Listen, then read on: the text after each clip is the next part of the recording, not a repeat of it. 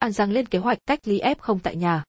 F0 cách ly điều trị tại nhà phải là người nhiễm không có triệu chứng lâm sàng, không bệnh nền nguy cơ cao, có khả năng tự phục vụ, liên lạc với nhân viên y tế. Tính đến sáng mùng 4 tháng 10, tỉnh An Giang đã có 5.369 ca nhiễm COVID-19 ID, trong đó 2.404 ca đang được điều trị.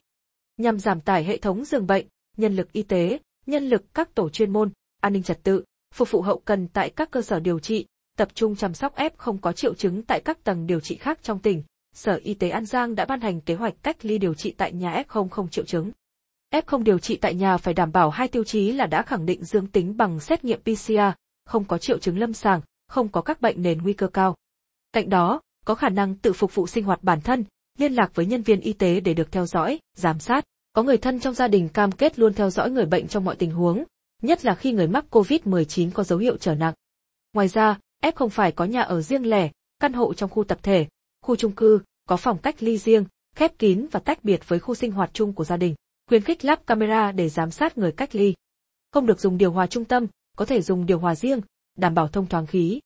Người cách ly điều trị tại nhà phải chấp hành nghiêm các quy định về thời gian cách ly điều trị tại nhà. Người ở cùng nhà người đang điều trị phải có cam kết với chính quyền địa phương, không để người già, người có bệnh nền cần chăm sóc y tế ở cùng nhà với người cách ly điều trị và đảm bảo phòng chống dịch theo quy định.